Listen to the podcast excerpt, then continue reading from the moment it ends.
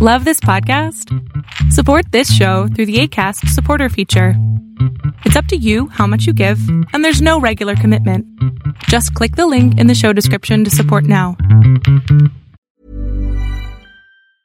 I'm Sandra, and I'm just the professional your small business was looking for. But you didn't hire me because you didn't use LinkedIn jobs. LinkedIn has professionals you can't find anywhere else, including those who aren't actively looking for a new job but might be open to the perfect role, like me. In a given month, over 70% of LinkedIn users don't visit other leading job sites. So if you're not looking on LinkedIn, you'll miss out on great candidates like Sandra. Start hiring professionals like a professional. Post your free job on linkedin.com/achieve today. Hey, friends, welcome to the Tennis and Bagels podcast. Joining me today is my good friend, Owen Lewis. Uh, we are here to recap Rome, um, talk about Roland Garros, uh, talk about our favorite favorites to do well there, dark horses, uh, and much more, and everything else going on in the tennis world. So, how are you doing today, Owen? I'm doing well. Rome was a lot of fun, so should be fun to get into it. Yeah, should should be great fun. Um, Andre can't make it today. He's uh, he's been busy uh, with work, but so it'll just be the two of us, and he'll be joining us on the next one. But uh, I guess we can we can start with the WTA side, Owen, on the um, for Rome. Uh, Iga Swiatek just continues to continues to dominate the tour. Quite frankly, um, Yeah. she's really separating herself uh, by a huge, huge margin now, and she's won the last five tournaments, twenty eight consecutive matches in a row, and dropped just twenty one games on uh, en route to win the Rome title, and uh, once again just ruthlessly destroying her opponents, but also finding gears when she most needs to, and uh, you know coming through even without playing some of her best tennis. That was that was particularly true against Azarenka and Andrescu as well, uh, where she had close first sets and she wasn't serving her best, but yet just found a way and got through the um, got through with her with her superior return games and just incredible shot making and resilience, and then just rolled through the second set. So, you know what what do you kind of make of Swiatek and where she's at right now? Oh, I mean, couldn't be better. I I wrote something on her a couple days ago where um and at this point her winning streak was 27 matches because it was before the final. And um I calculated in this winning streak, she's losing an average of 5.4 games a match. So depending on how you break that down, that's like a 6-2 6-3 win or a 7-5 6-0 win or something like that.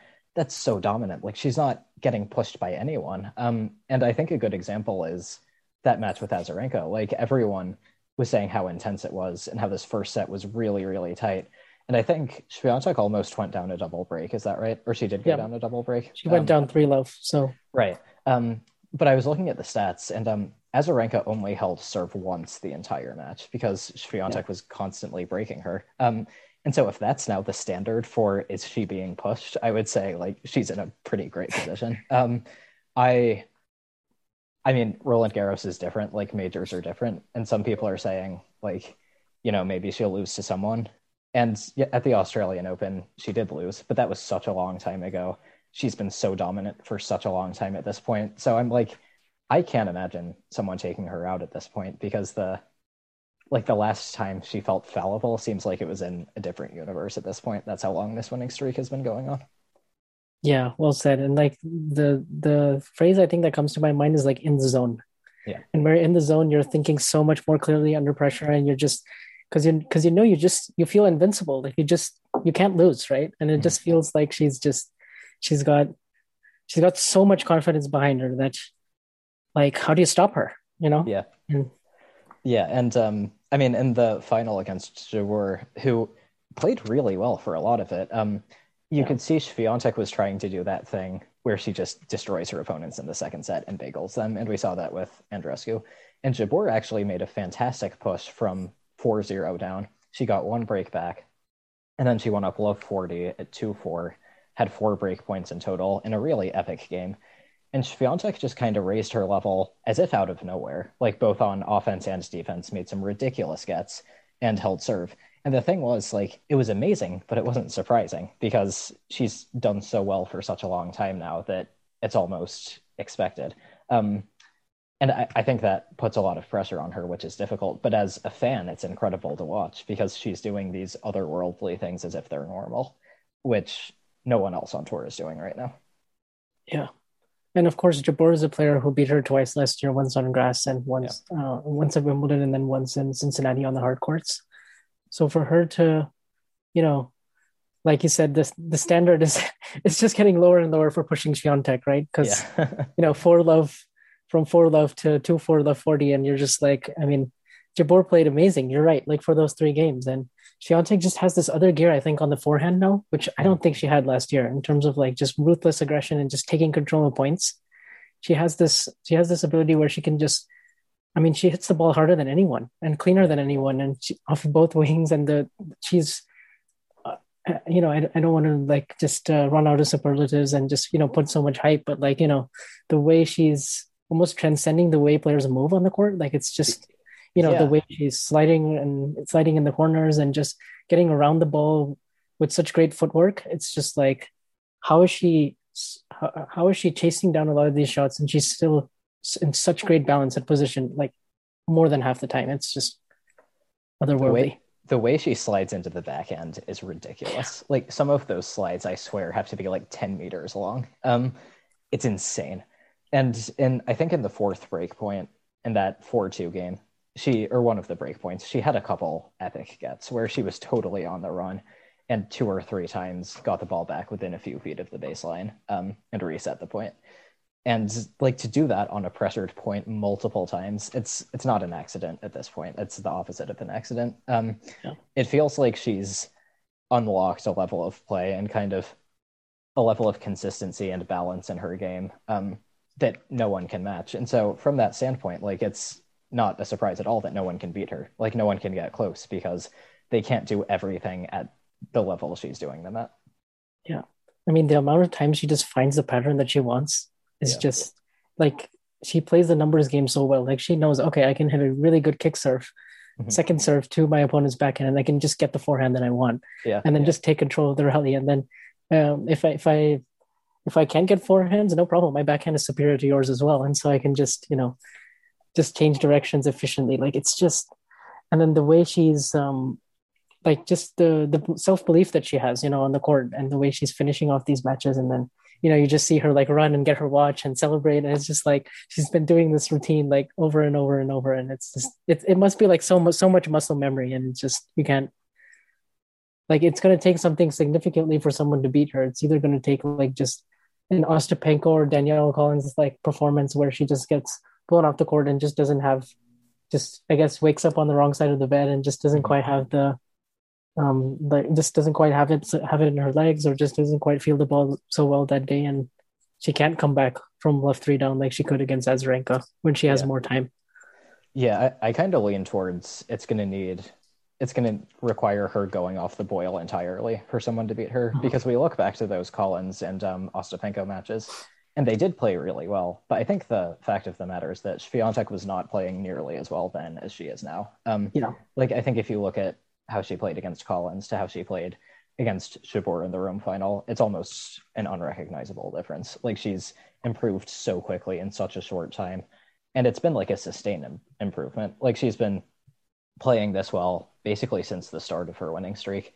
Um, and so like it's easy to say, yeah, someone could redline and take her out, but the fact is, like, players have had 28 chances to do that now, and it hasn't happened. Like, she's too good for all of them, and so I lean towards like she's really going to have to be off just for her opponents to have a chance. Yeah, for sure. And I mean, we saw her win Rome last year and kind of cruise through the Roland Garros draw, and she beat Kostyuk, I think, in a in the fourth round, and then she lost to she she lost to Sakkari like four and four. Yeah, and uh, that was in the quarters. Um, and I don't remember that match so well, but mm-hmm. like, um, but it, but it, uh, is it correct that she was struggling a little bit with like a leg injury or some kind of injury was was bothering her? I think fatigue had something to do with it because she was playing doubles as well with uh, Bethanie Mattek-Sands, and right. they um, and that was going on at the same time, and she had played a lot of tennis that year, and I think she said um, it kind of caught up to her in the quarterfinal, if I'm remembering right. It Mm-hmm. It definitely didn't seem like she went down with her best stuff um, by any means, um, which I think is kind of consistent with what we're seeing now. Like, I can't imagine a scenario where she would go down with her best stuff because her best stuff is way better than anyone else's at the moment. For sure, yeah. And of course, that's not to say Sakkari didn't put up a absolutely brilliant performance Oh, because she, no, she she was was a, she was a point away from the final as well.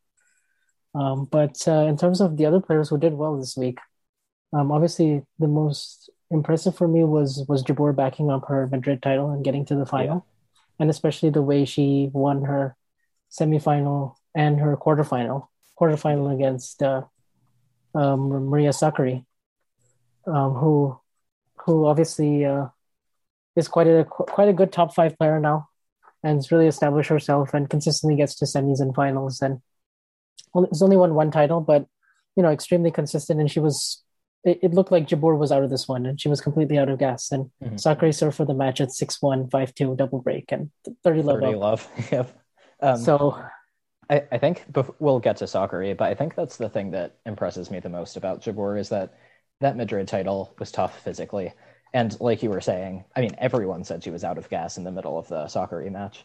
And yeah, like Sakkari choked, but it like somehow Jabeur had the reserves to get through that match, play a long three setter in the next round, and um and she didn't roll over against Swiatek in the final. Um, like I'm I'm amazed at how she had the fitness to do that because I think a lot of players win a tournament and then they'll pull out of the next one or they'll lose early or they'll um like not play to protect uh, their fitness, uh, which is what Carlos Alcaraz is doing.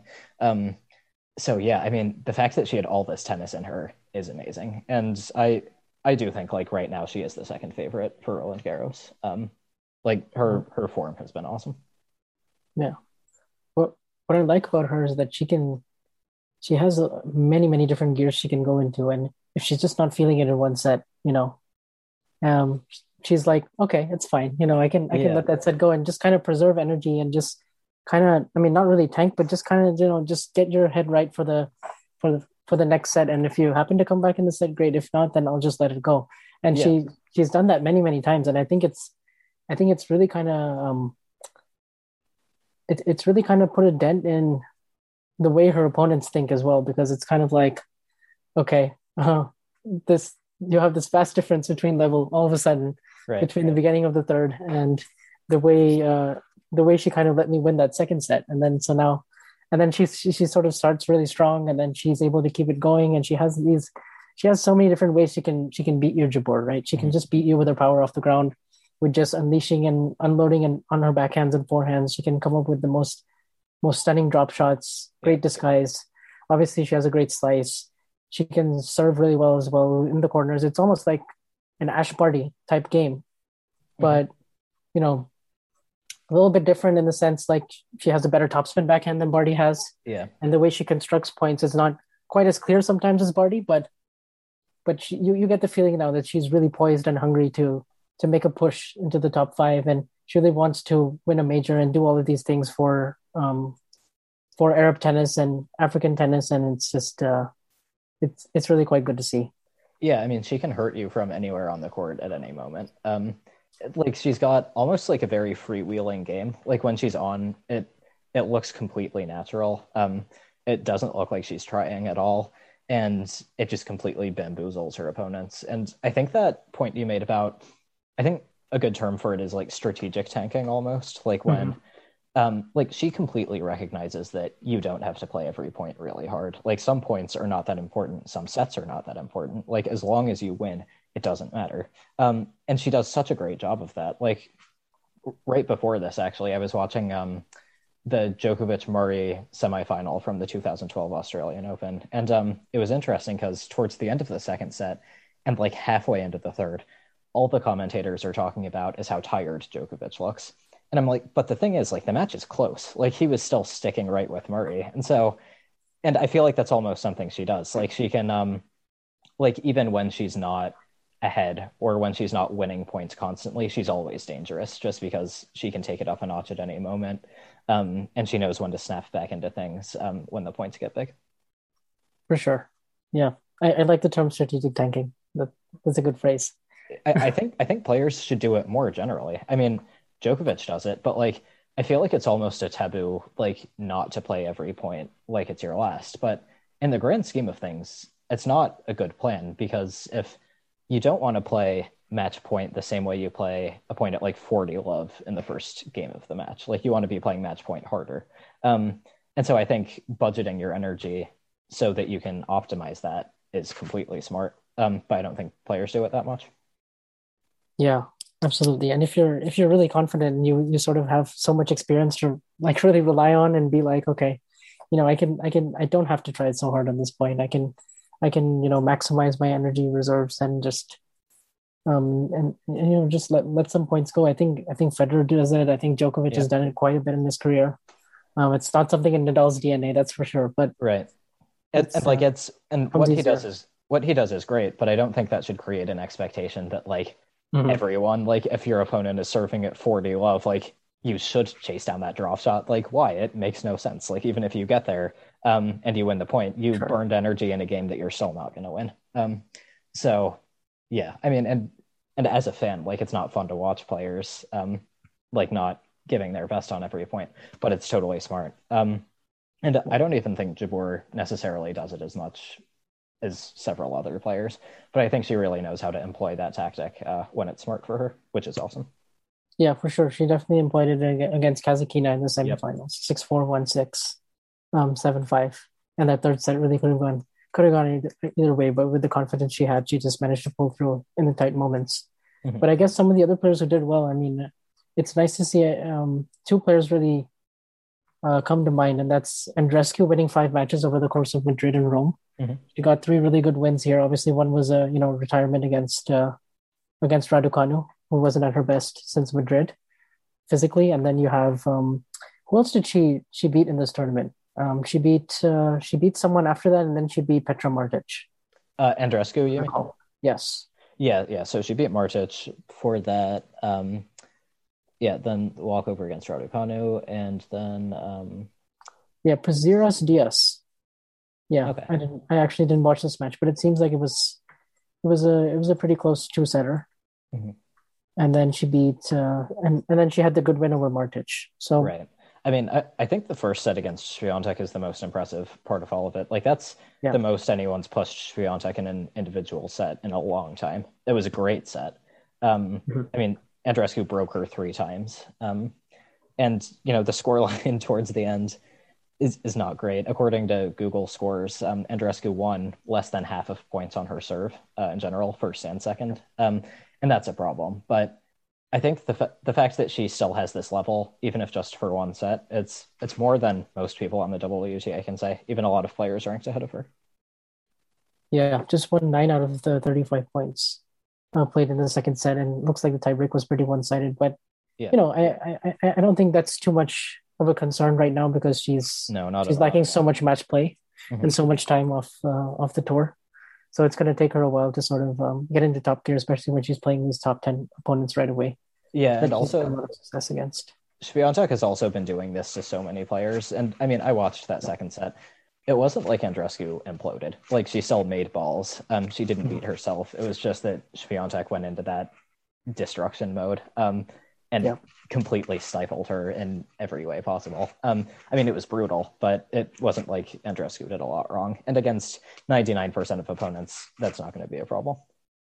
Yeah, well said. And uh, yeah, I mean, I guess uh, you know Jessica Pig- Pegula has been quite consistent. She's number five in the race. She's Mhm. you know finalist in Madrid and semifinalist in Miami. Uh, went to the quarters at the Australian Open and then Yep. backed up her run here and uh, did won a couple of matches and then lost to Sabalenka. Good to see Sabalenka also have a bit of a resurgence. Yeah, and Um, I think Amanda Anisimova has been Yeah. doing really well. I mean, the loss to Sabalenka in the quarters from a setup is tough, but I mean, what she did at the Australian Open and beating defending champion Naomi Osaka um, from match point down is astonishing. I think her easy power goes beyond that of anyone else on tour, except maybe Ostapenko. Um, so I think like she's one of the very few who, like, if on the day she peaked and made every single ball, could put Swiatek in some trouble. Um, I like I, I think her game is so bruising and damaging when it's on.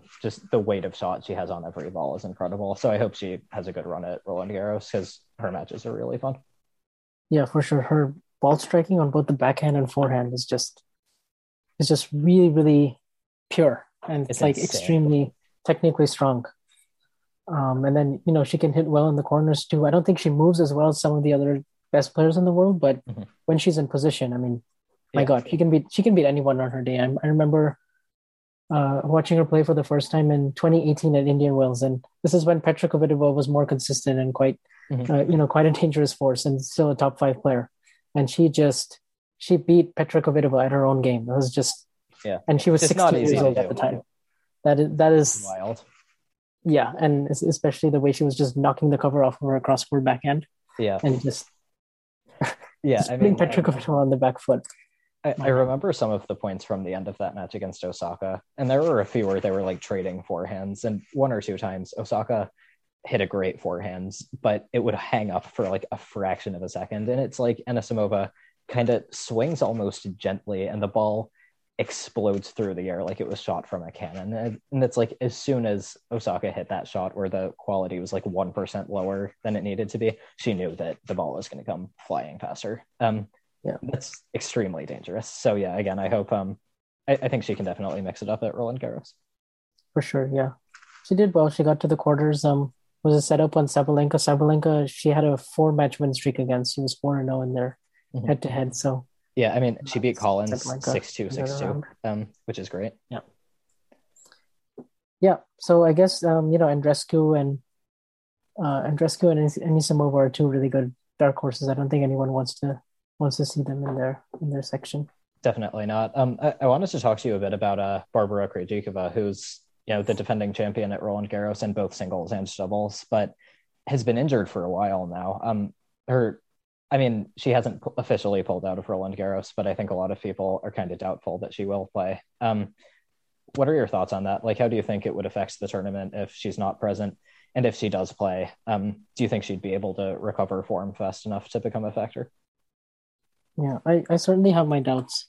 Um, I I certainly, if I were to guess, I don't I don't think she would play. But then again, the draw is about to come out, and it's uh, it's quite possible maybe she just sees this as her her you know return to the return to the tour and just kind of has very very low expectations. Obviously, with the pressure of being the defending champion, and you know with how strong and uh, deep the women's tour is, and she's just you know not had any matches pretty much Yeah. since since the Middle East or since February, and um, been sidelined with an elbow injury, pulled out of Indian Wells, pulled out of Miami, um, pulled out of all the clay court events, and you know that's that's not something you want to see, obviously, because Krejcikova has been a really consistent presence um, in the top five since she won Roland Garros last year, and she kept building on that form. You know, um, lost to Barty at Wimbledon, lost to Sabalenka in the quarters at the U.S. Open, um, went deep in almost pretty much uh, went deep in the mixed and the and won doubles at the Olympics. Like she has all these match wins and all these um, all these uh, great victories and just so much confidence. And then she just, uh, and I think even quarters at the Australian Open. So, you know, very very consistent. And you can't say that about a lot of players right now in the WTA with how deep it is. Mhm. So I, my expectations for her are extremely low, and I think uh, I think I don't expect her to go in the second week if she did play. Yeah. Um, Um, yeah, I, I- I think I agree with you. Um, I, I hope she's back at least by the end of the year. Um, because like you said, she was having her as a consistent presence at, at every tournament was a lot of fun. Um, Yeah. So yeah, Um, so it should should be interesting to see how how the draw unfolds, and you know we'll we'll see when the draw comes out later this week. Um, Mhm. But uh, why don't we go ahead and talk about the ATP side? And uh, yeah. Um, so we, we have a list here, but before we get to the order, I was hoping first we could talk about the return of the clay goat, Daniil Medvedev. He played his first match uh, of the clay season today, lost to Richard Gasquet. Um, but you know, like Daniil Medvedev, god of clay, he's back. What did you think? yeah, absolutely. I mean, Daniil Medvedev did wonders for our uh, podcast last year. Oh. After- I, I missed that this year. I'll tell you. Yeah, for sure. I mean, that was one of our most listened to episodes about Medvedev and his gardening and his uh, his antics in Rome, and obviously, um, you know, going through a bit of the complaining phase during his uh, before the French Open, and obviously he hadn't played in a while. He'd gotten COVID. He's not obviously clay is absolutely not his favorite surface. He's made that clear a million times. but uh, but I, I mean, uh, I watched a little bit of his match today against Gasquet, and I thought he was quite rusty. Um, you know, wasn't feeling the ball quite as well. Gasquet was was playing uh, some of the best tennis I've seen him play in years. Mhm. so it was a really bad combination from Medvedev across the the other side of the net, and he was you know just chiding himself quite a bit. wasn't getting to the ball, wasn't getting to balls like he usually does, and Gasquet was challenging his patience, and it just wasn't quite there. Um, his, his trademark shot tolerance and consistency from the baseline, which works well even on the clay. Yeah. and then obviously he was he was down a set in a break, and he was up two one in the first set, and then he lost seven games in a row, and then he came Boy. back. Uh, it was not looking good there for a while. I was like, yeah. he's gonna lose two and two. Like this is, you know, he better come up with something really good here. And I did kind of get the feeling that if if he won that tiebreak, um, I think that would have really swung the match, and he would have uh, he would have had all the momentum on his side. And Gasquet was already starting to get a bit tired. Mm-hmm. Um, and yeah, I mean, then he the you know unfortunately he finished the match on a double fault obviously he did well to get the break back. The second set was a bit more competitive, but uh, you know it would have been he, it would have been nice for him to get a couple more matches here. But but I think you know even even regardless, um, he'll want to defend his quarterfinal at, at Roland Garros obviously, and he'll you know maybe he can use the best of five set experience that he has now to his advantage. Right. Um, you know maybe just grind through the first couple of rounds and then see what happens. Well, no matter what, if he's down match point, he needs to hit a better underhand serve than he did last year. um, but but yeah, I, I, don't have much to add. I caught the end of the second set. I actually thought he looked pretty decent. Um, and yeah. I, I think best of five will help him. Like I, I feel like, I mean, he's the number two seed, so he's going to get a nice draw. A moment for surface specific rankings. I think we could avoid situations like this. Um, Nadal, Djokovic, Alcaraz, and Tsitsipas could all be on the same half of the draw. Like yeah think about how ridiculous that is um but yeah i think um and this also kind of makes me wish that Swiatek could play best of five um because you know she has all these wins and she's the overwhelming favorite but there's still the possibility of like if for as much as an hour um she's off or someone else is on it could all go away like that and you know medvedev who comparatively sucks on clay um has that extra hour to figure things out um so again like best of five um, but yeah, I think um, I, for some reason I think he'll win a few rounds, which I did not think was going to happen last year. Yeah, for sure. I mean, it's kind of strange in a way. We haven't seen him play a full clay court season. Like we've just been robbed of that for years now. Because, right.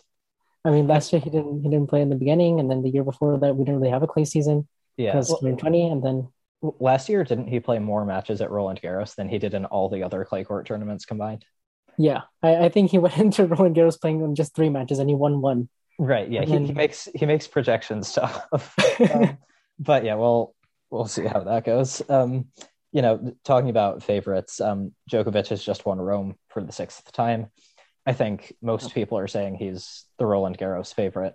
And, and I wanted to talk about that a little bit because I think I agree. But for some reason, when like people were saying that it just felt a little bit off to me and i wanted to think about why that was um, i think part of it is that it seems like nadal is going to play but he's not physically fit so it seems like he'll be less of a factor but i also think alcaraz might still be in better form like i feel like what alcaraz did in madrid might have been more impressive than what djokovic did in rome even though djokovic did find that god mode in patches um, it wasn't like he was in god mode the entire time. And I don't know. I wonder if I wonder if Alcaraz could beat him if they play. And I know Djokovic has the best of five experience in the history of doing really well at Roland Garros, but that's a match I want to see. Like I, I don't think it's easy to pick uh, in the slightest. Yeah, I agree. I mean, Alcaraz just blew everyone's mind away what he did in Madrid, obviously beating Nadal and Djokovic and Zverev back to back to back. Um, and and you know we hadn't seen, you know we so far, you know, because he lost early in Monte Carlo and he won Barcelona, we were kind of waiting to see what the real pecking order was. And then, you know, Djokovic was, I would say, this is this is the best tennis he's played like all year, and you oh, know yeah. by far, and some of you know maybe one of his best runs to the Rome title since 2011. Mm-hmm. Uh, obviously, I think 2011 was, was, was the most impressive by far, but um, but even here, I guess the way he beat uh, Felix, who who I thought played yeah. the you know, one, the best match I've ever seen him play on clay, and that was the best match Djokovic had played up until that point, all things considered. And then, and then the straight set win over Casper Ruud, and then the way he um, came back from a breakdown and beagled Tsitsipas. Obviously, we'll get to the final later, but um, it was uh, it was a you know he couldn't have asked for a better run and a better way to put himself in the at least in the top two, if not the best. Mm-hmm. Um, going into Roland Garros, it's kind of an interesting discussion. Like I, I, same thing as you. Like I kind of put him at number one, um, just by a slim margin, but that's purely all just because of all the years of experience and the, you know, the RG record and his consistency there and best of five. And there's still that little bit of unknown. Obviously, with Madrid playing differently than Rome and, you yeah. know, Alcaraz, uh, you know, got a really good version of Djokovic, I'd say, in, in Madrid. He was playing really well, but I think he's even in better shape now. And obviously, best of five oh, yeah. is going to be, it's going to be a whole nother animal. So we'll see. Um, we'll see if they do happen to play in the quarters or semis or wherever that is. They may be in the final or. Yeah, I. Yeah, I think most of the betting favorites have either either have them tied or they have Djokovic slight favorite. Right, and but, but it is pretty close. I'm I'm curious yeah. to see what that Madrid match ends up telling us because I think, I, mean, most people said yeah, Djokovic was pretty good, but he wasn't at his best, and I felt like the thing that people weren't really saying was that like Alcaraz wasn't really either. Like in the first set, I thought he was terrible for most of it, to be completely honest. Like on the return, he he lost 21 points in a row. Um, and it wasn't like Djokovic was completely treeing. Like I know he's got a tricky serve to read, but this was on clay. Alcaraz is a great returner, and he was not even winning a point on the return of serve. And he still managed to get to a tie break, and he only lost that tie break 7 5. So I, I, totally agree that Djokovic can play better, but I also thought that Alcaraz could play better. Um, and so I feel like that was definitely a preview of what we might get if they play in best of five. But I think on both sides, it's going to require a monumental effort to win that match. Um, mm. And I mean, Djokovic having to chase down those drop shots for five sets in four hours, like I don't think that's going to be easy at all. Yeah, um, and then one other thing about Djokovic is you know he did get tight a couple of times. Obviously, he got tight uh, twice against Felix. He was serving for the set, right? Uh, serving for the, both the first set and the second set, and he lost his serve there you know, I don't think I don't think it's anything crazy. Just a couple of points, you know, got tight, which happens. He got tight in the uh, towards the end of the match against Tsitsipas. Tsitsipas mm. made three backhand errors in in the tiebreak, which uh, quite frankly is a little unacceptable on his part. But right. Uh, well, I mean, Federer made four in one of those 2019 tiebreaks, so he's not alone. Yeah, I, I, mean, Djokovic can do that too in, in tie breaks, but it, you know, he was he was he was quite tight. He wasn't hitting his second serve he was hitting his second serve quite slow. He was kind of pushing his backhand, kind of you know waiting for the right ball, and you know he does that so well in in, in the tie breaks. He just goes in this lockdown cannot miss mode, and that's why he won. I think he was what fifteen and two in tie breaks in 2019, and he's yeah, you know he's he, he he's really quite found that formula. yeah, I mean, Djokovic understands a thing about tie breaks that a lot of players do not get, which is that the most important thing is not making errors. Like you can you can blast winners, like that's great, but more often you're going to lose a tiebreak because you made errors than because you did a good job of like keeping the ball between the lines, even if you weren't that aggressive. Like I think I can probably count on the fingers of one hand the times I remember like someone lost a tiebreak because they weren't aggressive enough. Do you know what I mean? Because a lot of the time, one player is going to go for it and if you're not accurate, like that screws you. A lot of the time, you're going to make errors even when you're not going for it, as we kind of saw with Tsitsipas, just a lot of rally errors. Um, yeah. And so, really, the number one thing you want to do in a tiebreak is don't be the person to do that. Like, you can play safe, that's fine. Like, if if the other player blasts winners, like, too good. But I like you don't want to give them the free points, and Djokovic never does that. Yeah, for sure. So yeah, I mean all, all those things and all those things considering, and then also so like what are some of the areas that he's improved in throughout this clay court season? If you look at Monte Carlo and Madrid, obviously the forehand is the number one thing. I think he's like he is really up the aggression on the forehand wing. Yeah, and he's taking control of rallies, taking them control of them earlier. He's used his his forehand as a finishing shot right now is just one of the best right now. It's like yeah, it, it's I mean, miles better than what it was in Monte Carlo and Right. Um, I mean, people have said Djokovic has an underrated forehand for years, and I think underrated is probably not a strong enough word to describe it. Like when when it's at its best, it is absolutely one of the best forehands in the world. Like he, as we saw, we he took on Tsitsipas's forehand, and he yeah. he came out on top in that. Like that's not it's not something that happens with many forehands. Um, I mean, Alcaraz has done that, but I mean, who else has really? Um, yeah. like maybe Nadal has a slightly better forehand, but they don't really trade forehands when they play because he's a lefty. Um, yeah, I mean, the things Djokovic does with that shot are incredible. It, defensively, it's incredible. He can hit it anywhere he wants. Sometimes he has weird patches where it kind of like floats over the net, or he has that drunk forehand like once every couple of years or whatever. Um, and sometimes you can attack it, but when it's at its best, it's almost almost perfect. It's a great shot. Um, and yeah, he really brought that to Rome. Did a bunch of amazing things with it. More in the first set than the second set against Tsitsipas, I thought. But yeah, if he brings that forehand to Roland Garros, uh, everyone's in trouble. Yeah, sure. And then the way he can sort of counterattack with it, and he's so precise with it. Um, he can rush you off of it. He can, yeah. he can uh, buy his time with it, and then wait for the right ball and attack. It's yeah, it, it, it really improved a lot. And obviously, the serve improved. I think the forehand improved. But the main thing that I'm still, I know some people, I know a lot of people are saying, you know, his fitness has improved. Mm-hmm. And I think I think that was the case in the Alcaraz match for sure. Yeah. Because obviously he looked uh, he looked gas when he lost six left to Rublev in the Belgrade final, and he looked gas when he lost six one to Davidovich Fokina in Monte Carlo. But I think uh, I think he did all the hard work in Belgrade to, to get to the final. You yeah. know, coming back from a set down, I think that was really key for his fitness.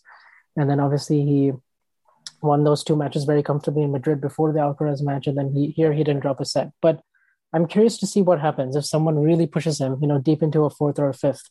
How yeah. does his fitness really hold up then?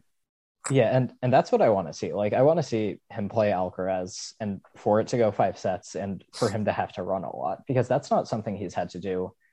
Yeah. I mean, I, the US Open, I like he was pushed physically a lot and Roland Garros last year with those back-to-back epics against Nadal and Tsitsipas, he had to do that. But besides that, um, it's been a while since he kind of got pushed to the brink physically. Um, and so, yeah, I, I agree with you. That's something that where maybe players could make a little bit of ground against him. I'm, I, I guess, like what I'm excited to see is if um, th- these top four favorites, Djokovic, Alcaraz, Nadal, Tsitsipas, have to play more than one of like those other favorites. I mean, because and I was talking to you about this before we knew that Nadal had a foot thing when he was still kind of everyone's favorite. And I was like, he is still everyone's favorite, but kind of imagine what happens if he has to play Djokovic in the quarters and then he has to play Alcaraz right after that. Like, do we really see that going his way? Like, that's brutal. Um, and I feel like that's kind of the case for all of them if the people they play are fit. Um, I mean, whoever wins Roland Garros is going to be gassed by the end. It's going to take a massive effort.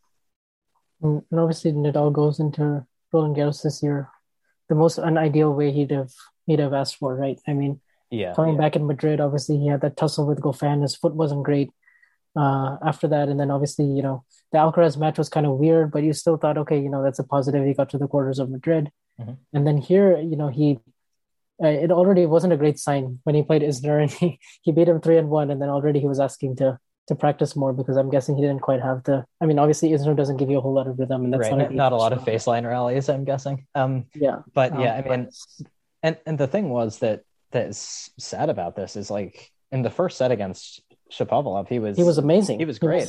He was, he was playing he destroyed him. Um, yeah, and I mean, and at the end, it was just like he lost 14 points in a row. Like he he couldn't move. Um, and yeah. you know, it hurts to watch because if he can't move, his game completely falls apart. His he's got a lot of power, but he's never been someone who can just stand in the same place and blast winners all over. Like he no, he needs to move. Um, and it sucks to watch because it's like it's almost as if like he was playing on one leg. Um, he just can't do any of the things he wants. Um, and yeah, and so it doesn't seem that likely, but I I just really hope that doesn't hit him in the middle of a match at Roland Garros because to and you know like it's in his nature he's not gonna quit on a match like that when it's going in that direction really or like if he does it kills him to do it um mm-hmm. like i hope that if the foot does flare up like it's between matches or before the tournament starts or after the tournament ends so that he can if he does lose it's like when he's physically fit and i realize that's an unlikely thing to hope for but regardless yeah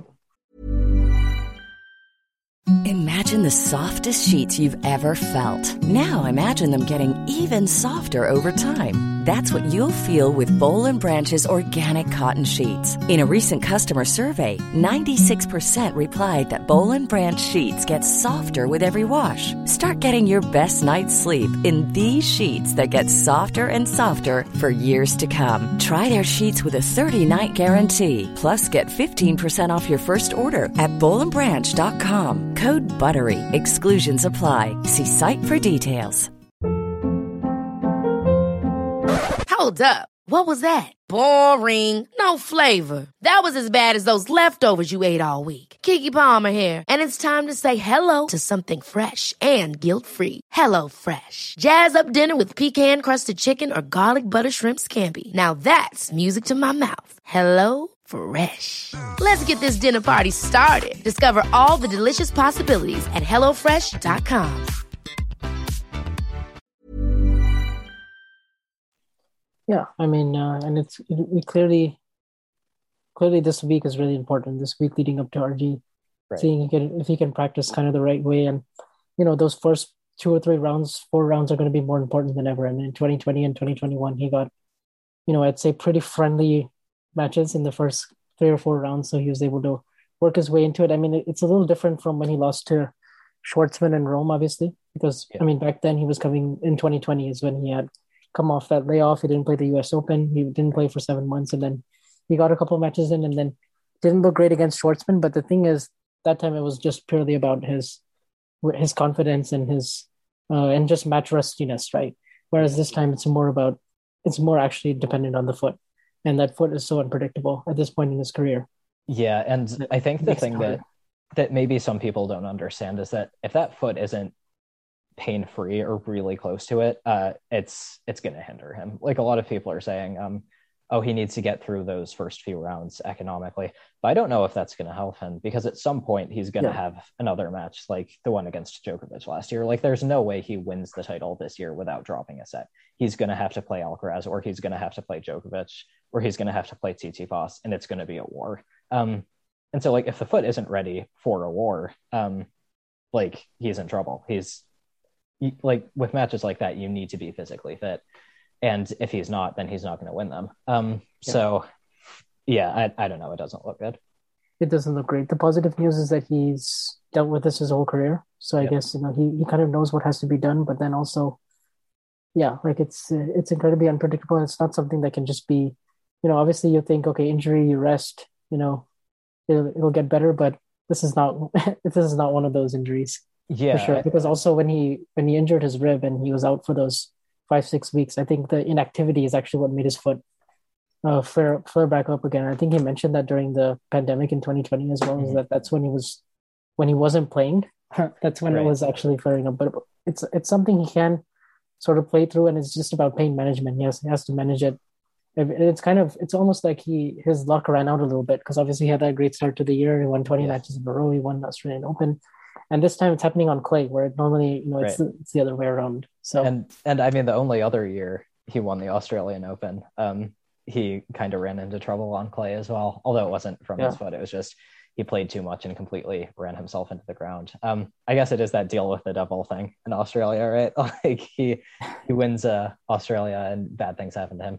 No, but in all seriousness, it's I, it's tough for him. Um, my guess is that he'll he'll play he'll be physically compromised. He will drag himself to the fourth round or the quarterfinals anyway, because he's better than 90% of the field, even on one leg. And then he'll run into someone tougher and lose to them because he won't be ready for that kind of match. Yeah. Yep, that's that seems likely. And obviously, um, Shapovalov, you know, did well to win two matches, and then obviously Yeah. take take advantage of the situation. And he played a great uh, third set. Didn't blink this time, and didn't uh, didn't try to go for any kind of ambitious shots. Just you know, played the percentages a lot better. First time Something we've criticized him.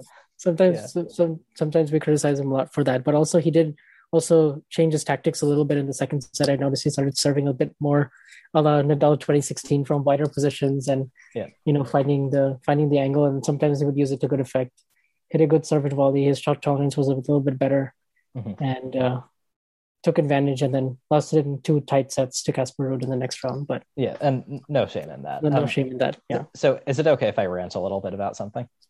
go ahead. Yeah. Okay, so something that really frustrates me is when you get a match like this, and the first thing the commentators say is like, "I'll let this take nothing away from what Denis Shapovalov has achieved today," um, Yeah. because you know an injury puts a cloud over a match, and they want to act as if the injury was not the defining factor in the match.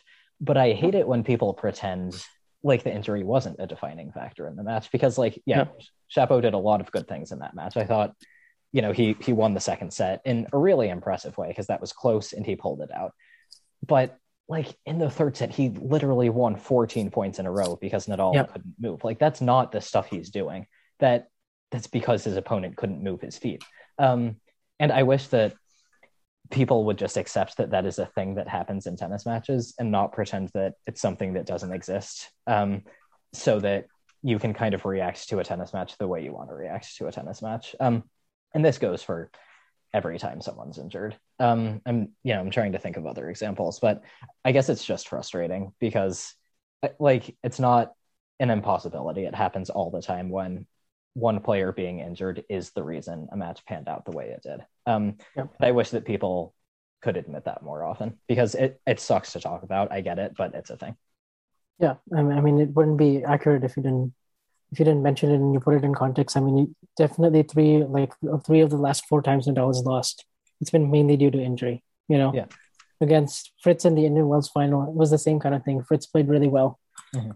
You know, he absolutely deserved to win. I think a lot of players would have folded in that situation in the second set, so he deserves a lot of Yeah. credit for that. But Nadal absolutely was was injured, and then same against same when he lost to Lloyd Harris in Washington D.C. last year. Oh yeah. Same in the fourth set of Roland Garros, although you know I tend to give a lot more credit to Djokovic there because Right. obviously That, that match Nadal was, was different. Nadal was was was in great shape for three sets. Yeah. But um, yeah, like most of the times he's he's lost. Um, it's you know, and, and unfortunately that's just the reality, and fans just refuse to refuse to accept that. yeah, Like, I mean, um, and I, I- do think even the Indian Wells match with Fritz was different because that was one that got closer the longer it went, and like that second set was a battle. Um, and you know, Hmm. Nadal wasn't at his best, but it, th- that was an actual match. Um, and this Yeah. one, like at the end, it's like Nadal is not winning any points. Like you have to look at that and recognize, like this is a ten-time champion who lost 14 points in a row. Like, what do you think is going on here? Do you think there's a conspiracy where he's tanking so that people think he only wins, uh, like he he only loses when he's injured, or do you think there's actually something wrong with the guy who has won this tournament 10 times and would probably be winning individual points if he were physically fit? Um, and certain people insist on with like perpetuating this narrative that he plays up his injuries. I'm just like, this is someone who is one of the goats of the game. Like, do you really think he is using this to get an edge over like other players in the field? Like, please use your brain here. Um, Yeah. And I wish these people weren't loud enough that we had to talk about this, but they are. So Yep. And then of course the whole notion, nation notion of faking an injury, you know, when you're up a set and you're yeah, yeah. I mean we Yeah, can go on about it all day, But but people freaking did that to Djokovic uh, at the Australian Open um, in 2021. They're like, Yeah. oh, he he pulled the rug out from under Fritz, and I'm like, yeah. So what do you think? Like, the, your eight-time champion at this tournament tanked two sets so he could win in five instead of winning in straight sets. Like, freaking use your head. Like, they don't have to do this. Like, Yeah. they're better than everyone. Can you not understand that? Um, and like, yeah, they're gonna lose sometimes. Um, but it's it drives me crazy. Yeah. Well and then uh uh, on that happy note, yeah. Well, um, so um, you know, Dominic Thiem and Stan Wawrinka um recently played more tennis matches. Um, and I thought Wawrinka was pretty encouraging. He had a nice win over Reilly Opelka from a set and a breakdown. Um, there's a cool screenshot that you can take where um Opelka was up four three deuce serving in the second set, and he had like an overhand volley right on top of the net. Um, and he didn't quite do enough with it, and Wawrinka hit him with a two shot pass, and then won the match from there. And I think very few players will win the match against Opelka when they're down a set in a break, and he has like an overhead on top of the net. Um, so kudos to Stan for that. The match against Djokovic maybe wasn't as close as we'd have liked, but I think it was encouraging.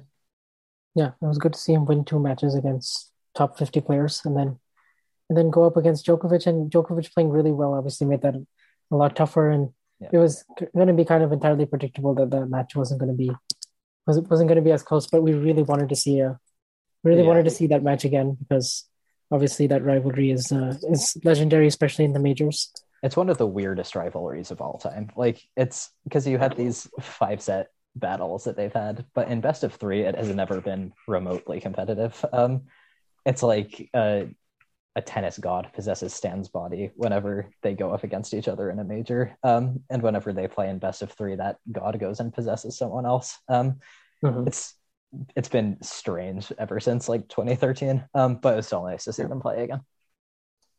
yeah, it was nice to see. And um, yeah, hopefully he'll get to play Roland Garros and maybe best of five will will help him. He pulled out of Geneva this week, and he didn't play in between uh, Monte Carlo and Rome as well. So I'm guessing, you know, obviously fatigue was a factor there. Yeah. Um, by the time he got to the Djokovic match, and uh, certainly uh, he's uh, 37 now, so it's uh, mm-hmm. it's you know time is very limited. But yeah, uh, it's it's a bit of a shame as well because that guy was he was a, a machine like fitness wise uh, in his prime. I mean, as recently as 2019, do you remember that amazing amazing match he had against Tsitsipas in the fourth round of Roland Garros? Um, yeah, it was like five hours and seven minutes, I think, and then two days later, he comes back and plays Federer in a really close, long, tight four setter. Um, that he was up a break in the third set in. Um, I mean, a lot of players will lose that three, three, and three, and Wawrinka needed a battle. Um, and he can't really do that anymore, um, which is a shame because that was really cool. Um, but yeah, still, still nice to see Stan back. And, you know, right back into talking about something depressing. Um, Dominic Thiem, it has been a rough comeback it's been extremely, extremely rough. Um, you know, some we've we've seen him. Uh, we've seen flashes of his brilliance. We've seen, yeah. uh, you know, moments of magic. We've seen him save match points with winners. We've seen him hit the backhand down the line. We've seen him, we've seen him move better. We've seen him try different things, but it just hasn't come together for him. Just hasn't come together, and it's it's yeah. He's uh, still missing a ton on the forehand. Still right. doubting himself a lot on that shot. He's still um, you know, not converting his breakpoint chances. Um, his opponents are peaking and playing some of the best tennis because they know that uh, he's there for the taking. Yeah, um, and and I think a lot of that has to do with the fact that Thiem's level is really not there. Like when your opponent doesn't show up, it makes it easier to play your best tennis. Mm-hmm. Um, and the forehand is worrying um, because that was Thiem's thing. He would unload on every single forehand, and you couldn't handle it. It was way too fast, way too heavy um, and he could hit it past you even in the biggest moments. And now it's like the speed and the weight on that shot is just not even close to what it used to be. Um, and mm-hmm. it's not something that is improving match to match. Um, it's not something that's really gone away. So, is I mean, I, I have no idea. I'm just guessing here, but like, is that ever something that you think is going to come back? I think it will come back. It's just going to take a lot longer than we're expecting, and it's going to require him to to play down and level. You know, maybe go back to the challengers. Maybe, you know, I I don't really know at this point. I think he's going to be playing the French Open, but um, you know, so so we'll see if he can get if he can get a match in. Like it's just he's in a tough spot right now because even in challengers, he's going to have to face some of the best players on clay who are going to make him work right. extremely hard. I mean, you know, some of the last few players that he's played aren't exactly top caliber players, but they're you know they're capable of playing really well on a given day and he's gonna he's gonna have that it's it's kind of a chicken and egg situation like you need more matches but you got to win more matches to get the matches yeah. so it's it's it's like yeah he's just gotta like he's he's not won a match i think he's on a nine match losing streak and then if you combine Something the challenger like 10 um, and over a year it's a lot of time away from the game. And that wrist is really going to mess things up right? I mean i think yeah. he's already made technical changes to his forehand and it just doesn't look the same anymore. Yeah. Maybe he'll get Medvedev in the first round of Roland Garros, and that'll like ignite something in him, and he'll start peaking again, uh, like at the 2020 U.S. Open. Um, but Can you yeah. imagine winner of that will play Wawrinka in the second round or something oh, crazy? Like it'll yeah. just be the it'll I, be the trio of. It's there's going to be a weird ass part of the draw like that, like Murray and Wawrinka playing in the first round in 2020 last year. Um, I forget which, but that was yeah, weird. 2020. It's, but, it's... but yeah, in all seriousness, like Thiem, I hope I mean, his attitude has been fantastic. Like, I don't know if you've seen his social media posts, but they are like relentlessly optimistic. It's it's yeah. kind of amazing. Like he's he knows what he wants and he wants to be back. Um, and I respect the heck out of that. So I, you know, I wish him better luck with this because it's been tough. Yeah, it's been tough. I, I, I wish him I wish him best of luck as well. Um, but, but yeah, I have seen his I have seen his social media posts, and he does do um, threads and he he does he gives his analysis after every match. It's great. Yeah, yeah, good stuff. Um, yeah. And, uh, anything else you want to add um, before we wrap um, up? Yeah, I wanted to touch a little bit on the Rome final. um, Right. obviously, because um, you know, I, I you know, Tsitsipas has been putting together consistent weeks now on the clay. I mean, you know, winning Monte Carlo, quarterfinals of Barcelona, loses to Alcaraz in 3 Mhm. Uh, gets to the Madrid semis. Okay, loses to Zverev, not a bad loss. He's beaten him twice already Right. this clay season. Where in the tournaments that let's be honest matter more, and then you know in the in the in Rome, I thought it was impressive that he got to the final because he could have lost in the first round against Dimitrov, and he made that match so complicated. Yeah, geez, I Uh, I completely was up- forgot about that. match. was up a set in a break and then had to save two match points. And on one of the match points, he hit his second serve, and it was a it was a kick second serve, and he, he dared to serve and volley on it, and Dimitrov missed the return. And then on the other Right. one, he hit he hit this incredible inside out forehand winner, um, and a clutch first serve. So he somehow got, got through that match, and then kept dropping sets. Lost dropped his first set to Khachanov, found a way, came back Yeah. there, um, and then played a really tight first set against Sinner, uh, where the Italian crowd really got into it, and that was a close first set. And then he pulled away in the second. Right. And then he came back from a set down against Zverev and he got his revenge from Madrid. Mhm. And I thought played a very smart third set in that match where he just limited the unforced errors. He Yeah.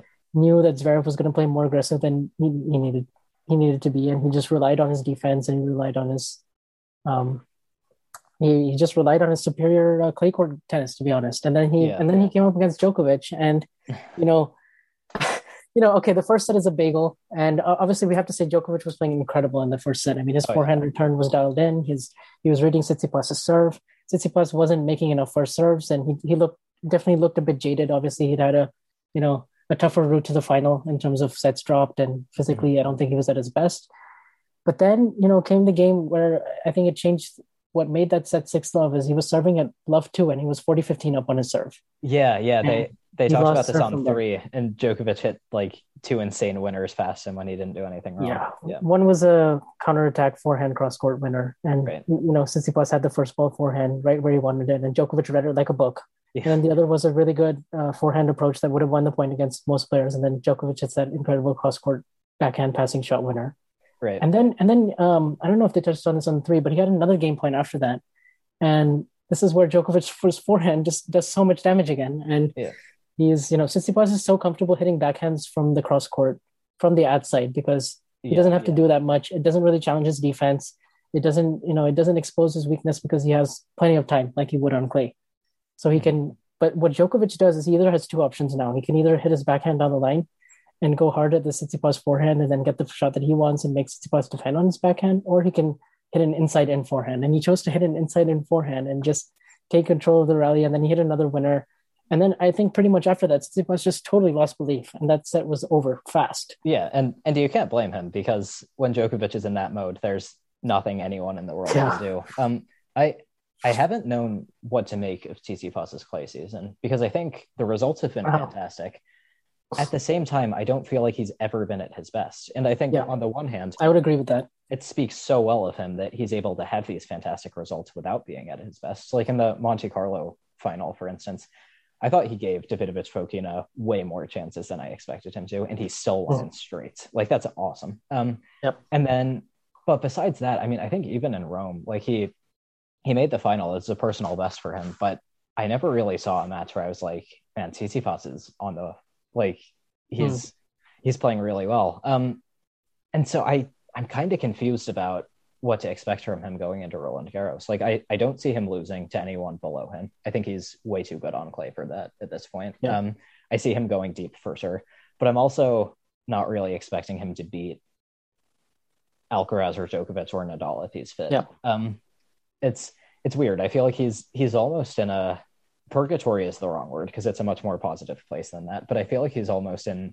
limbo between the very best players in the world in that second tier of players. Like I think he's made that jump for a little bit and he's been in the second tier for a little bit and now he's kind of in between. Um so Yeah. I'm I'm excited to see what he does at Roland Garros because but I also think there's a lot of pressure because with him being a set away from the title last year, if he doesn't win this year, by definition, it's a step backwards. Um, and Mhm. that's a really tough Yeah. position to be in with, you know, Alcaraz and two of the goats in the same draw as you. Um, so I, wh- whatever happens, I hope he, I hope he can play his best because I think he'll have fewer reg- regrets that way.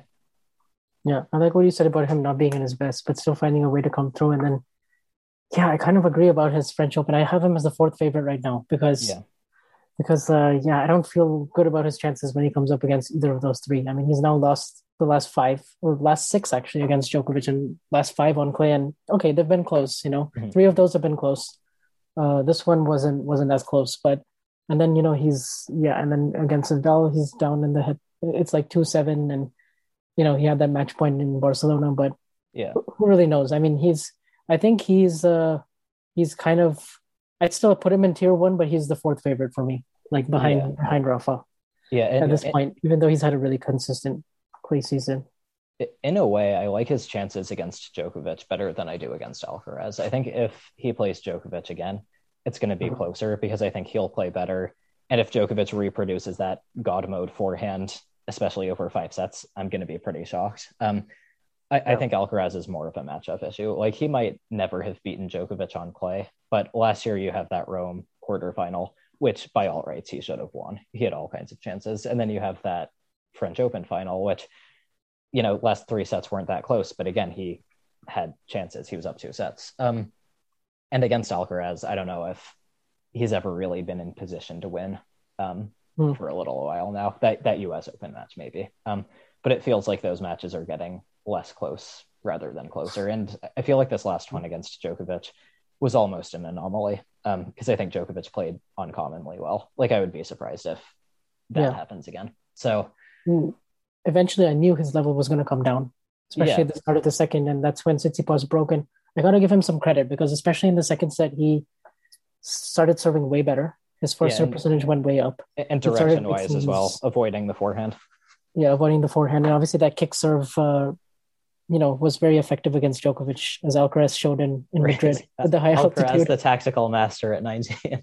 but uh, but I mean, Tsitsipas recognized that quick, and then he he got off to a four-one lead, and then he had a break yeah. point for five-one, and Tsitsipas right. and Djokovic comes up with an incredible forehand winner and gets out of that game, and then he holds for five-two, and then you know he was two points away from breaking and starting the third set serving first but then then comes the game at 5-3 and this is where you know it's a little bit of both because I feel like Djokovic raised his level again. He came up with a forehand return winner on one of the mm-hmm. points.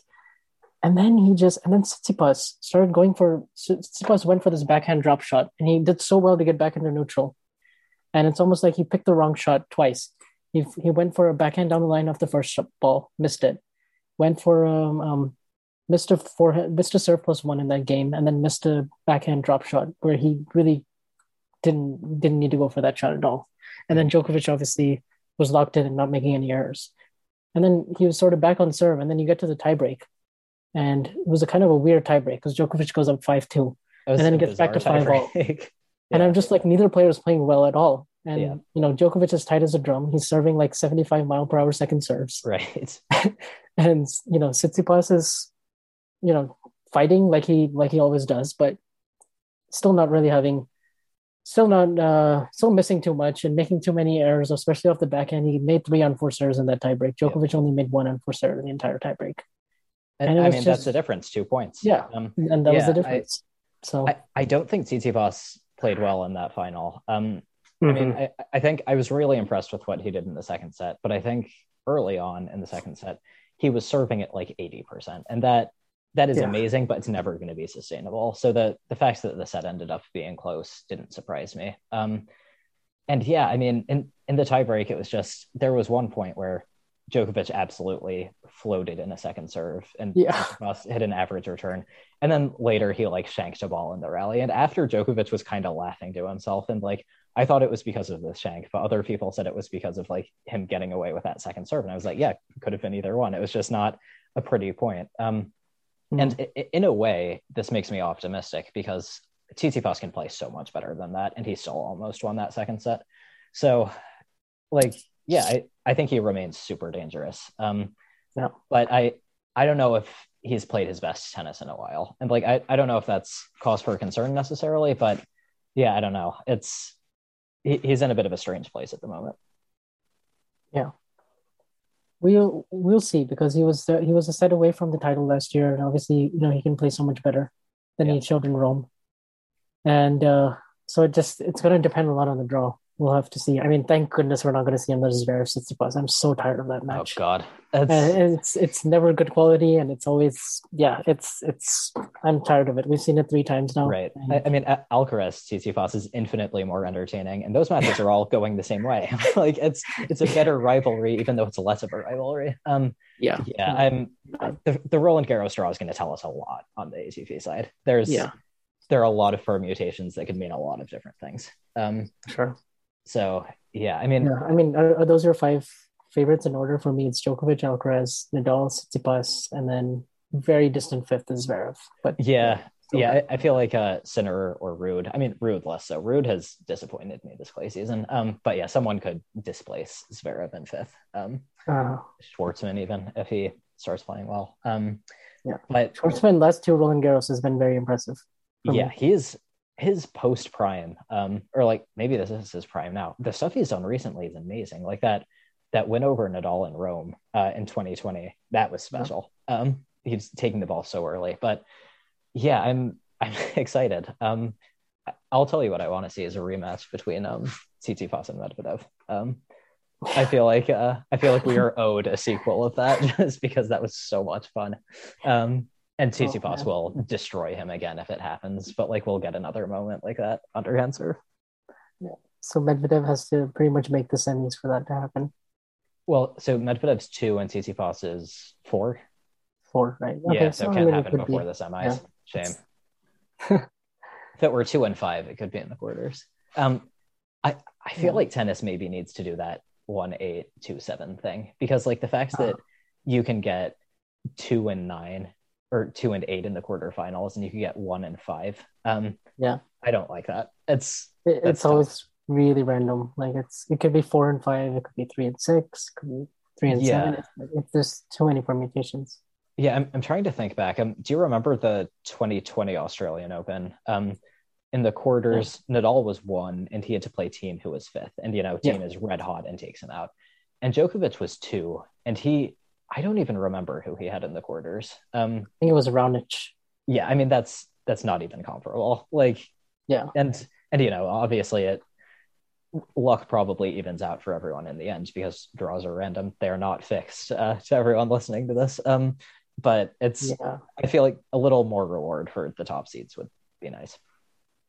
yeah. That would have that would be that you know, I definitely want to see balance. I don't want to see the those four favorites in the same half. So Oh god, what a nightmare that would be. I mean, I think last year we're lucky it worked out with it did the way it did with Djokovic and Nadal playing that great semifinal and Djokovic somehow still having gas for the final. But like, you know, imagine if that had worked out differently, or like if Federer were in a place where like he could have been competitive enough to be a factor, and then the people on that half of the draw really would have killed each other. Um, and oh man, yeah, I, I just don't want it to be like I, I was scared that would happen in Madrid, that Zverev was going to beat Alcaraz after Alcaraz cleared out Djokovic and Nadal. And by comparison, Zverev kind of got to waltz to the final. It's like, it, yeah, you can't control who you play, but you never want it to work out like that. yeah, I agree. I mean, just real quickly before we before we wrap this up, like Yeah. who who are some of the other dark horses for you um for Roland Garros? Like I, I- I, guess by by that I mean players who are like unseeded. Sure. I don't think there are many. I think the top players are a lot better than everyone else, even the ones who are seeded. Um, Mhm. People who are unseeded, I'm I'm having trouble of thinking of anyone. To be honest, is is there anyone on your mind?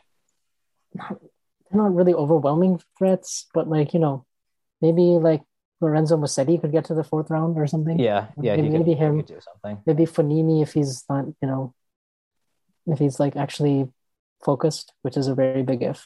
I, I liked the way he played against Thiem. That that was an intense match. It felt like a match between top ten, top twenty players for patches. Um, I I guess, don't you know know, if he'll mm. keep his head for longer than five minutes though. Also, maybe some of the others, maybe some of the others who are good in two fifties, like a Baez or a could I'm excited to see how Baez does. Um, I think I like his upside on clay. Um, like even in terms of you know top ten players who aren't favorites, is is there anyone who you think could pull a huge upset? Because I mean, I think Felix is inconsistent on clay. Ruud, I would generally say yes, but he's had an awful play season. Um, I think Sinner is still not ready to take that next step. Like I think he's like two steps behind where Tsitsipas is now. Um, Yeah, the key thing for Sinner is like just he hasn't he hasn't had a big win yet. You know, like Yeah. his like the the best player he's beaten by ranking is is Andre Rublev. You know, a match on slow clay that you'd Oh, expect him to win. yeah, So you know he's not, and I think he's like 0 and 12 against top five players, yeah, which I is mean, a really his- damning stat actually. it, for sure. His biggest thing is like he doesn't have right now, at least, he doesn't have the level to win a major. Like he doesn't have that that gear that the other people have. Um, Yeah, so I'm struggling to think of anyone like really. I mean, Shapovalov, like, eh, No- you no know, not, not not high on him at all. he's you know, too inconsistent. Um, Hurkacz um, is too reliant on his serve. Dimitrov, you know, is is inconsistent. to, Like, to, to be honest, I like Dimitrov better than most of the names we've said, and and I think Hurkacz, the lack of a forehand, is going to kill him on clay as well. Like hi- his matches are going to be slogs even when he wins them. Um, what about uh, what about Rublev? Like, what what do you think he can do?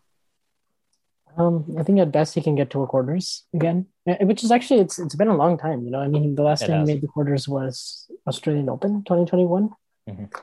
And I mean, last year he he lost to Struff, I think, in the first round. So he can he can actually Struff uh, isn't playing, so maybe that's uh, a good omen for him. Yeah, yeah. So I think I think he can definitely get to the to the quarters if he, um, you know, if he doesn't have like a really dangerous unseeded player. Yeah. I, But uh, yeah, he still has those matchup issues against a lot of the top players. So I, against all of them really but i i don't know i, I still kind of think what he did to Djokovic in the Belgrade final like I, I know Djokovic gassed out but that second set was insane even though Djokovic won it Rublev pushed him to do a bunch of things that I don't know I didn't know Rublev could push people to do so I, I hope that Rublev gets another match like that where he gets to play Djokovic or Tsitsipas or Nadal or Alcaraz because he won't win that match but he'll get another chance to kind of like improve um, and I think he needs that yeah, I mean, he did well in Belgrade and he did well in Madrid. He could have he could have won that match against Tsitsipas. That was quite 50-50. That's right. Yeah, he had Um, break points in the last game, didn't he? Yeah, That, that was a good uh, match. Yeah. mid quarters. But uh, yeah, I mean, we'll see. He hasn't been that good. He lost to Krajinovic in Rome, I think, in the first round, and then he lost to Sinner in Monte Carlo.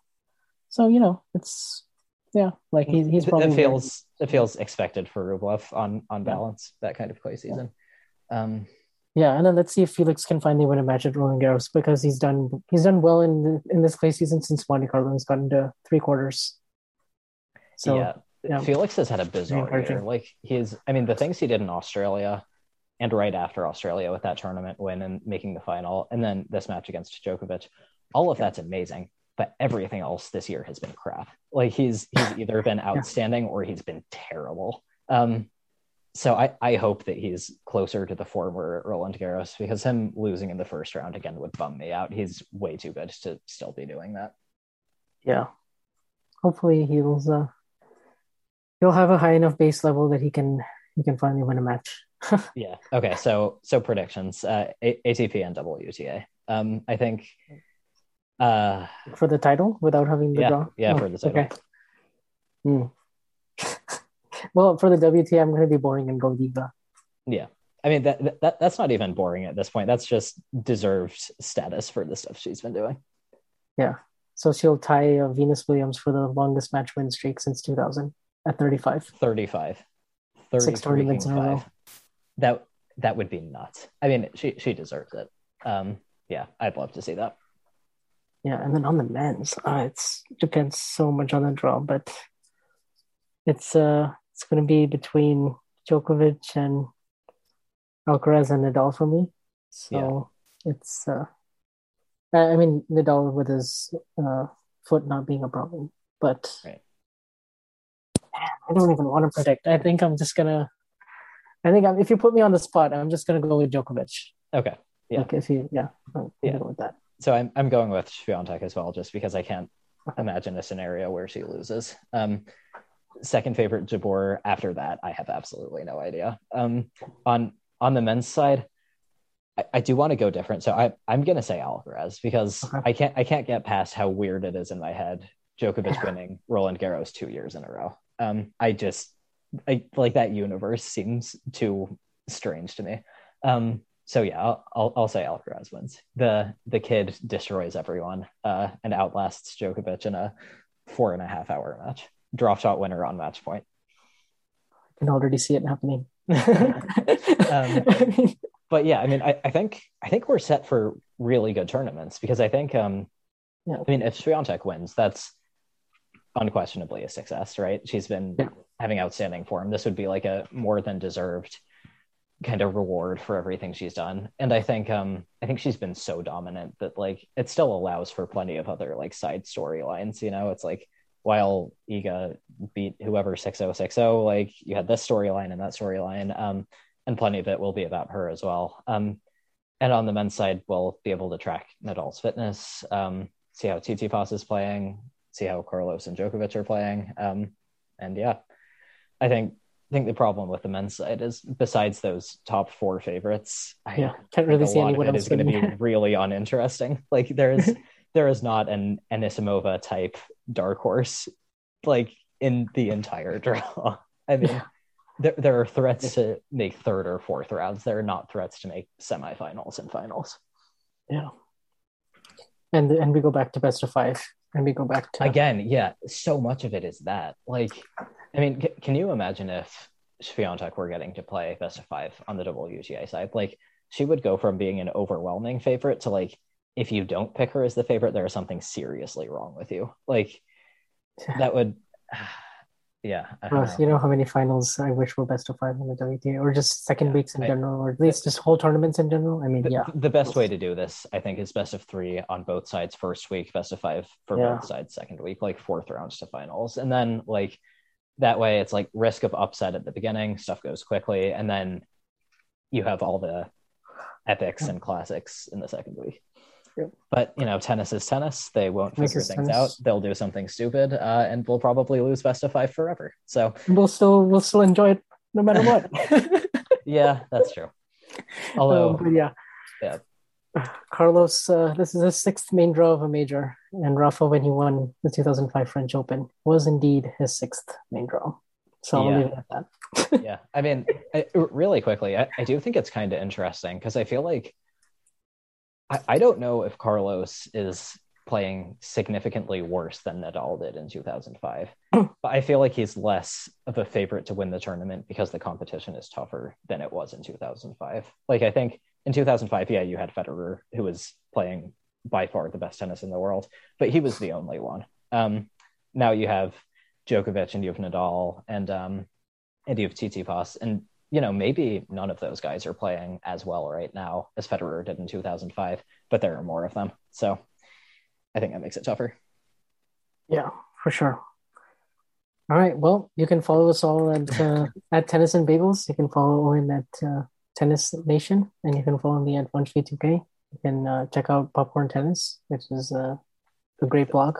Thanks for that. Um, yeah, I mean, if if you want to mention us on Twitter, I I ticked off a lot of people yesterday by saying Djokovic had a better uh, career on clay than Bjorn Borg. So uh, I, I'm ready for it. Uh, giving me all your arguments. Yep.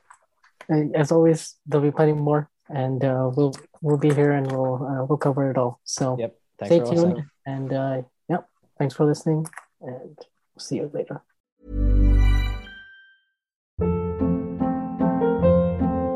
Hold up. What was that? Boring. No flavor. That was as bad as those leftovers you ate all week. Keke Palmer here, and it's time to say hello to something fresh and guilt-free. Hello Fresh. Jazz up dinner with pecan-crusted chicken or garlic butter shrimp scampi. Now that's music to my mouth. Hello Fresh. Let's get this dinner party started. Discover all the delicious possibilities at HelloFresh.com.